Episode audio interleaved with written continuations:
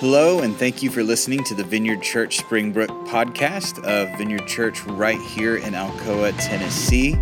If you haven't already, you can check out our website for more information about our church or find our audio archive with all of our previous messages at www.vineyardchurch.us.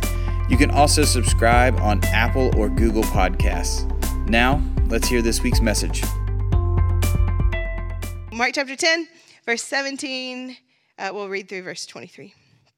As Jesus was starting out on his way to Jerusalem, a man came running up to him, knelt down, and asked, Good teacher, what must I do to inherit eternal life? Why do you call me good? Jesus asked. Only God is truly good. But to answer your question, you know the commandments. You must not murder. You must not commit adultery. You must not steal. You must not testify falsely. You must not cheat anyone. Honor your father and mother. Teacher, the man replied, I've obeyed all of these commandments since I was young. Looking at the man, Jesus felt genuine love for him. There's still one thing you haven't done, he told him. Go and sell all your possessions and give the money to the poor, and you will have treasure in heaven. Then come and follow me. At this, the man's face fell, and he went away sad, for he had many possessions. Jesus looked around and he said to his disciples, How hard it is for the rich to enter the kingdom of God. This is the gospel of Christ. Thanks be to God. To talk about money today. It's going to be a great Sunday. I've been waiting for this for weeks. Oh, it's every associate pastor's dream in life. Really, Lindsay was like, I don't want to preach about this. Will, will you do it? And I was like, Yes, it's, le- it's, it's less important that people like me here. Um, you cannot like me and still come because you like Lindsay. So um, that's where we're at. No, I'm just kidding. We're not going to do that this morning. But um, hey, let's pray. And as we pray, let's pray for Daniel. How about that? So, Father, we thank you for um, a day which in your church calendar is Pentecost Sunday, where we celebrate the arrival of your Spirit. Um, and so, Father, we ask right now that where Daniel's at, your Spirit would come, would flood him. I mean, you can do it with tongues of fire. People will think he's crazy, but, but we just ask that your Spirit would come where he's at. And God, we pray that your kingdom will bring order and come and bring order to his body completely and fully. In the name of Jesus, God. And so, Father, we thank you for your goodness.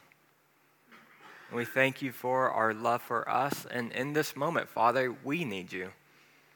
And so, Holy Spirit, we ask you right now to come. Right now. Flood this room.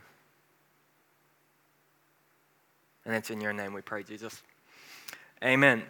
Um, so, um, over the past few months, I've been able to be a part of a lot of small groups on and off in our church. Um, and being and being able to talk with people and sitting down and talking with people. And when I look in our culture, it's actually something that I think has been something going on for a while, or something, or this issue that I see in the church, especially with Christians, which um, I'm not, on which I'm a part of it too, um, in which um, I've thought, I have thought a lot about. If you've been around here for any time, um, or if you ask my wife, or if you ask Lindsay, um, we'll show up on a Monday morning to meet, and in the first like 30 minutes, we'll kind of just talk what's in our brain. And I'll talk for a while about me breaking down something like a long held belief I've had, and I'm trying to break it down to something essential. I'm a practical guy. I like things that make sense. And I feel like in faith, we get stuck in life with believing. Um, and we're going to talk about that today. We're going to talk about believing or the essential key to believing, which I think it is. And my Reformed people, be patient with me. Um, um, um, um, I'm not necessarily talking about salvation faith, even though you can decide whatever you want this morning, because I'm talking about the essential skill of believing is actually being able to make decisions, being able to decide. Um, now, we can be at a place where we believe something for the first time or that we believe something again, but at a deeper level. I don't know if you guys have ever had those experiences before. I have. And these moments are always huge moments in our lives. Um, particularly, though, the first time we believe in something is usually a really big moment. It's like this life changing moment, and you want to tell everyone about it. Um, and to do this well, we have to have the ability to make decisions so we don't get stuck along the path of faith. Um, and being able to make decisions is the essential skill for believing. Um, whenever um, I first came to the vineyard, I've been a part of the vineyard, and uh, we had this worship night in which this guy was coming over to me to get prayer for, and he's been around me a few times.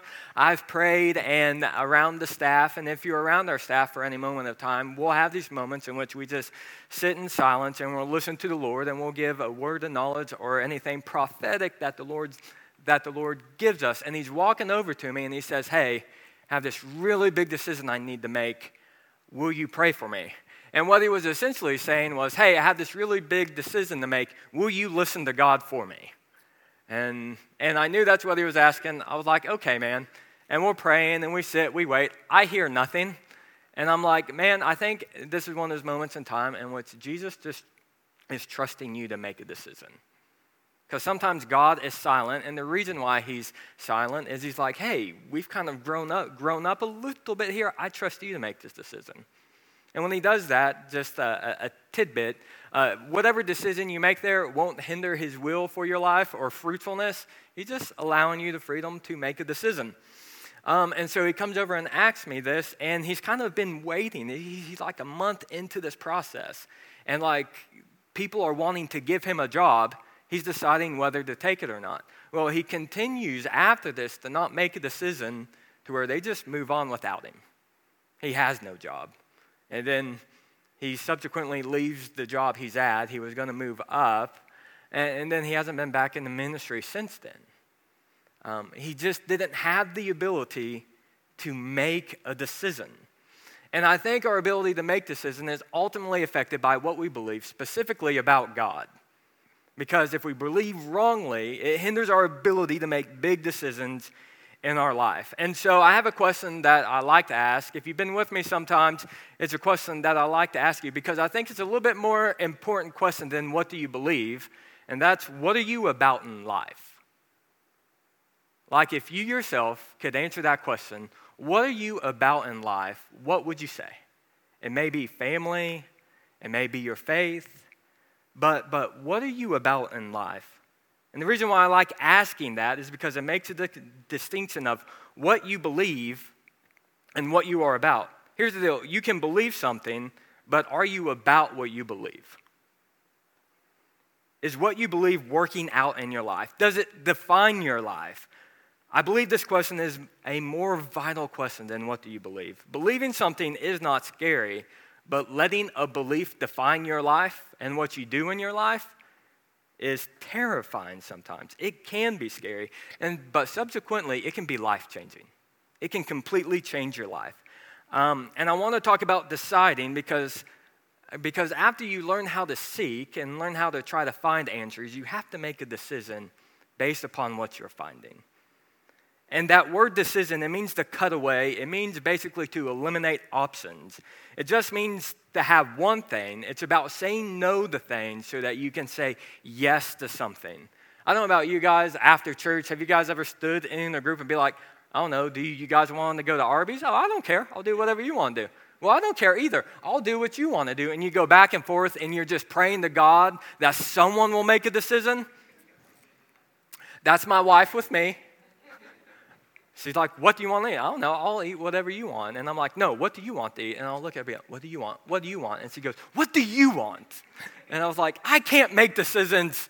This is a tough decision this Sunday, for me at least.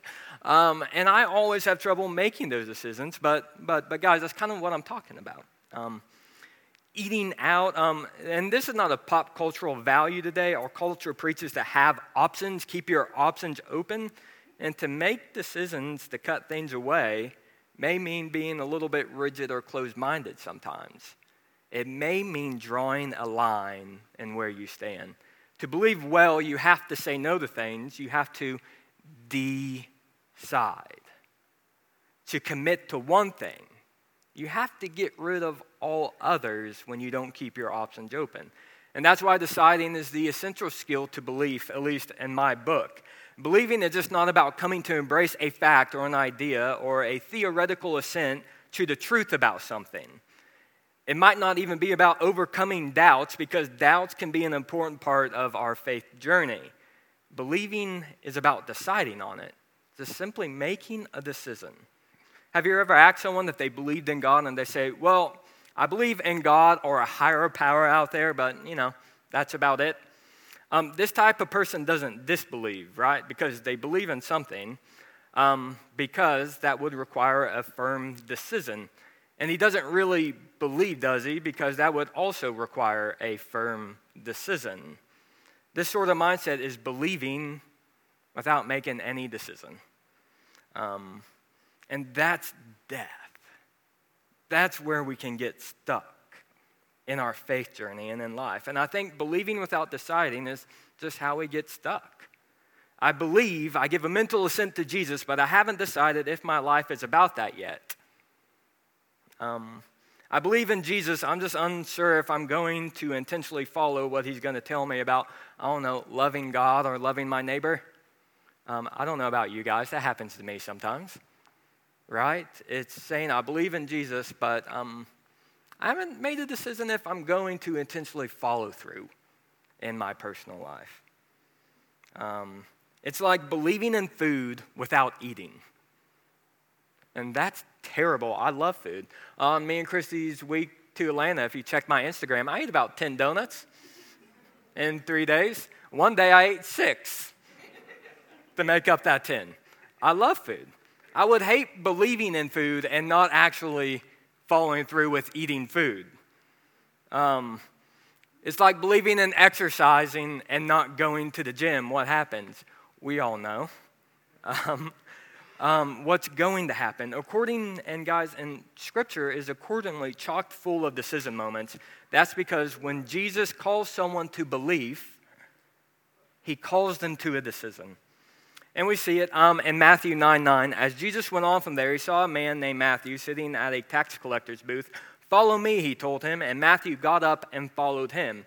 That wasn't a seeker sensitive moment in Matthew's life or in Jesus' life. Um, wasn't he just supposed to drop by and say, hey, let's uh, get some coffee later and let's, let's kind of talk about this following me thing? Uh, Jesus is asking this person on a whim to completely change their life. And what would you do if he asked you that? And here's a better question, I think. If you got up and left, what would you do then? Because that's what I think Jesus was after. Because once Matthew got up and left, he could never go back. Um, and here's the thing he's a tax collector, so his own people, the Jews, already hate him. And if he gets up and leaves and decides to go back, the Roman government isn't going to be too happy about their guy who's following this rogue Messiah around and then he just comes back. So making the decision to leave and follow Jesus. And here's the deal he wasn't even 100% sure the other disciples were going to like him. But he just made this decision. He couldn't go back. All the possibilities he had before him were closed because he made a decision. And I think that's what Jesus was after. And so in our scripture today, I'm going to read it again. Um, it says this As Jesus started on his way, a man ran up to him, fell on his knees before him. Good teacher, he asked, What must I do to inherit eternal life? Why do you call me good? Jesus answered. No one is good except God alone. You know the commandments. You shall not murder. You shall not commit adultery. You shall not steal. You shall not give false testimony. You shall not defraud. Honor your father and mother. Teacher, he declared, all these I have kept since I was a boy. Jesus looked at him and loved him. And I feel like that's often overlooked. We just don't stop there. Like Jesus looked at the guy and loved him. And then Jesus says, One thing you lack, he said, go sell everything you have and give to the poor. And you will have treasure in heaven. Then come follow me. And that's boom. That's the decision moment. Jesus gives him a decision point about which he can't fake anymore. He can't fake it at all. He just made it real. Remember now, decisions are about eliminating options, cutting away, and what filled this guy's life with limitless options was his wealth. He had so many options before him with his wealth, and Jesus is saying, Give up all your options and just choose me and come and follow me. And then he says, At this, the man's face fell. He went away sad because he had great wealth, because he had a lot of options. Jesus looked around and said to his disciples, How hard is it for the rich to enter the kingdom of God? And I'm sure, and I'm sure Jesus really said this in like a disappointed way because remember, he loved the guy. This wasn't judgmental. It was, man, how hard is it for the rich to enter the kingdom of God? They just have too many options. And sometimes we just have too many options. There's one more passage I think that gets to the heart of this. It's not a nice one. Um, it's uh, Revelation chapter 3, 15 through 16. I know your deeds, that you're neither cold nor hot. I wish you were either one or the other. So, because you are lukewarm, neither hot nor cold, cold, I'm about to spit you out of my mouth. Like, those are strong words from Jesus. Um, lukewarm is either or, right? It's being in the middle it's when you are indecisive and not about what you are about. It's when you believe, um, but you're not about what you believe. Jesus is saying, I wish you were either one or the other. I wish you were either hot or cold. And what he's saying is, at least if you were cold, you would know where you stand. Because you're cold and you know it. And if you were hot, then you could, you know it and then you could evaluate the decision you need to make accordingly. But if you are always in the middle and indecisive, Jesus is saying there's not really much hope there because that lukewarmness kind of fools us. Believing but not being about what we believe is this tricky ter- territory in life that we have to navigate really, really well. And ultimately, we just end up being stuck there because of an inability to make decisions based upon what we believe. And I think most people have problems making big decisions in life. I definitely do. I'm, I, am i am not, um, um, I can't be excluded from that. I have problems making big, big decisions. If anyone asks me about a big decision, like when Lindsay asked me to come here and be a pastor, it's like, oh, I'll pray about that. I took as long as I could and then said yes. That's typically what I do, even if I know the answer. Um, but the ability to make decisions is the key to actually getting unstuck in our faith and believing. Um, so, what are ways we can get unstuck in life and believe well? Number one, become a seeker. Jesus loved seekers. And there's a story in Matthew 13 and verses 10 and 11. Jesus says, or scripture says, and the disciples came up and asked him, Why are you speaking to them in parables? He answered, Because the secrets of the kingdom of heaven have been given for you to know but it has not been given to them. And then Jesus goes on this tirade of uh, they hear but don't understand, they see but don't perceive. And I'm saying all this stuff so that they won't understand. And that makes me confused because I'm like, I wish you wouldn't do that because I also want to understand Jesus. But Jesus is looking at his disciples and saying, But you, it's been given to you, and you understand, right? Um, wrong. In verse 36, they come up to Jesus then he left the crowds and went into the house. His disciples approached him and said, Explain to us the parable of the weeds in the field. So here's the deal even the, no one listening to Jesus understood a thing. And Jesus said, The secrets of the kingdom has been given to you, and they have also no clue what he's talking about. And I think the reason why the disciples were so great and why I love them so much is they knew the secret of the kingdom. It was Jesus. I have a question. The ability to seek is the ability to ask questions.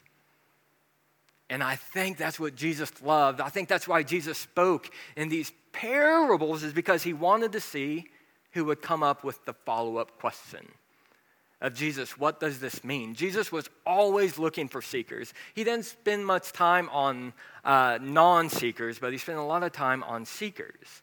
Um, now, now, there are false um, seekers in which their questions are asked in judgmentalism and critique.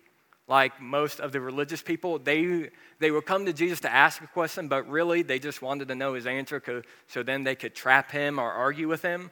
I don't know if you guys have ever had that happen to you at all, but that happens a lot. Uh, but Jesus lo- loved those people that were actually seeking and asking honest questions. And I think the ability to be a good seeker is just the ability to be honest. Um, and the greatest questions are when we're honest with ourselves about ourselves, right? Um, um, it's not like, Jesus, I'm believing, why don't you come help my heart? It's, uh, Jesus, why haven't I followed through on what I believe yet? What's hindering me from following through on what I believe? Jesus, you've asked me to do this. Ah, what is it in my life that's hindering me? And I think that leads us to successful seeking and then finding the answer so that we can believe and make a decision. Uh, the second thing is uh, the thing that we need to learn is we need to learn to vanquish persistent unbelief and doubt. Um, now, hear me out on this. I said earlier that doubt was a key essential to growing in our faith, in which it is. But habitual, a habit of unbelief and doubt, is not. A habit of being unbelieving and doubting is not. Um, you have to decide to believe, but then you have to vanquish unbelief. Do you guys remember the guy that came to Jesus and he said, I believe, but help my unbelief? We have these moments in which we believe in life, but there's also unbelief. Uh, let me give you an example um, and a real quick story. Whenever I was um, for eight years, ever since my Baptist days, and it's, it's Pentecost, so I think we can talk about these things. I believed in the feeling of the Holy Spirit but not only one at conversion, but subsequent feelings, because I see it in the New Testament. And so I'm learning is this a second blessing or are these just repeated feelings? Dumb the- theological terms I don't think most of you care about. But me personally, I really did because I was really trying to figure out what I believe. But then I decided, no, this is real. So I went eight years praying for this. I was like, Jesus, I don't know what this looks like, but I want it. I want it. And for eight years, uh, nothing happened or nothing that I thought happened till I got hired here and I decided, great, Fridays are off. I'm going to the woods. Every Friday I'm going to pray and I'm going to pray for a feeling of the Spirit. So I did that. Still wasn't working. And then we had this guy named Steve Nicholson with the vineyard, who's a whole Holy Spirit guy. He goes all throughout the world and just teaches and ministers to people. And I took him out to eat, eat before a big important guy to the Chinese restaurant by Walmart, you know, where you have to get up and get your food he walked in, sat down, and waited for someone to bring him a menu. And I was like, man, you got to get up to go get food. He just kind of rolled his eyes and was like, oh, you Southern people. He's from Chicago. Um, and so basically, we're sitting down and we're just talking. And he goes, hey, so tomorrow I'm going to ask a bunch of questions. What questions do you want to ask? I go, none. I don't want to ask a question. And he goes, well, what do you want? I go, I want you to lay hands on me and ask the Holy Spirit to fill me. And he kind of smiles and he goes, Well, he's been doing stuff lately. We'll see. He may or may not. And so he comes in, he does his thing. A few people are freaked out, unsure of what's going on, but a few people don't know Steve understand. He's seen the Spirit moving and he walks over to him he goes, Are you ready? I'm like, I've been waiting my whole life for this. Yes. I've been waiting eight years, dude. You don't know me.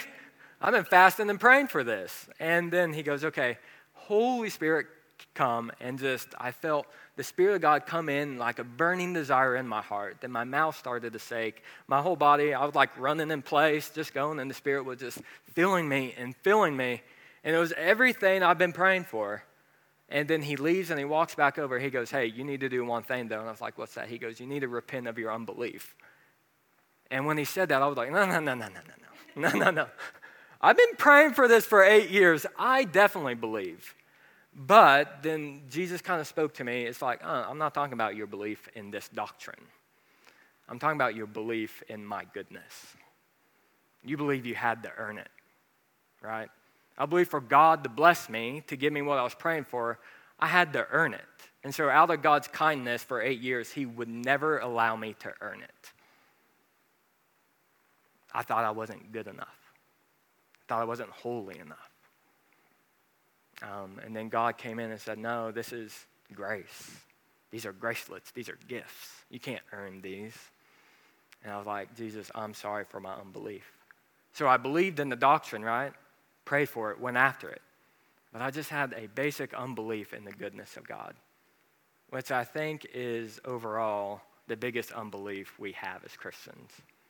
Just an unbelief in God's goodness in spite of us. Because everything in this life with God is a gift. And so we have to learn to deal with the habits of unbelief. And how do you deal with a habit of unbelief? Well, you deal with, you make a habit of belief. And so what I did in that moment, I started praying identity prayers, in which we'll talk about soon in, in our prayers prayer series come, coming up in which I would read a quote in the Bible or Psalms, in which, uh, especially in Psalms where, where it says God only hears the prayers of the righteous, and I always felt unrighteous, I would stop to say, No, Jesus, thank you for making me righteous by your blood. Not by any deed I've done, but by your blood, you've made me righteous. Thank you, Jesus. And that was me starting to build a habit of belief in my life. And so, to vanquish these things of unbelief, especially in God's goodness, we, we have to build habits of belief. Um, and those are the two things that I think that can help us in deciding and believing well.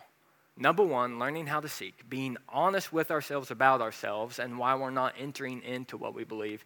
And the second thing is um, learning to vanquish uh, persistent unbelief and doubt with habits of belief. And I don't know where that hits you today, but like I find this, or at least the one thing I love about our church right now is I feel like we're fighting for faith. And all the conversations I have and all the people I have, it's like we're struggling for faith with God. And this is why I was like, Lindsay, I think I got something in my back pocket. It's because um, I think this is what God is doing, what God is bringing us through. We just have to make a decision to be about what we're about. If this is what we believe, then let's go for it. But the problem with that is sometimes it cuts off other options. And we have to be willing to follow the Spirit and whatever He's asking us to fully enter into and be okay with giving up options.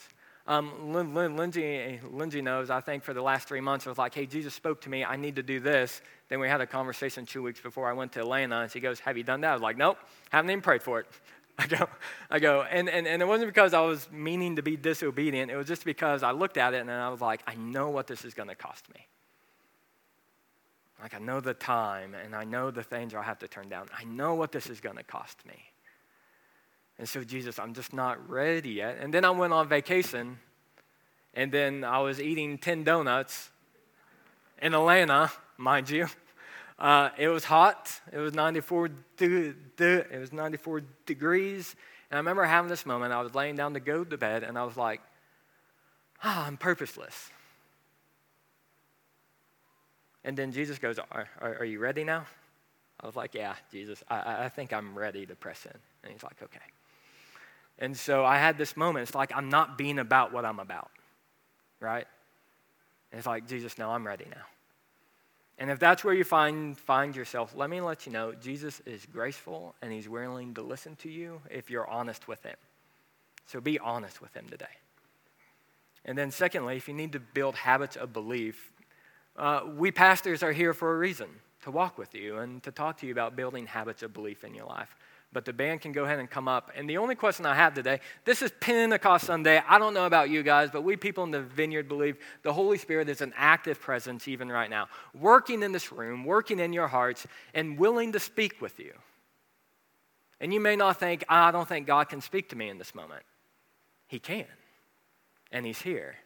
And so I'm going to tell you guys to do what Steve did to me. Do you have any unbelief? Maybe in God speaking to you? Maybe of God entering this little moment in your life, which is so hard? Um, repent of it. It didn't hurt me at all. In fact, it just gave me more blessing. The Holy Spirit just kept on coming stronger and stronger after that moment. Um, and repentance frees us up to be who we're made to be. And so, in this moment, um, I'm going to pray. And I'm going to invite you guys if you need to repent, repent. Be done with it. Move on. Um, and then just allow God to come speak, because here's the deal. Um, I'm not going to ask you a question, because I think Jesus has been asking you questions. Um, and I'm going to allow you just to talk to him. And so I'll give you a moment. Um, I'll ask His Spirit to come. I'll give us a moment. Then I'll end us, and Lindsay will come up for communion.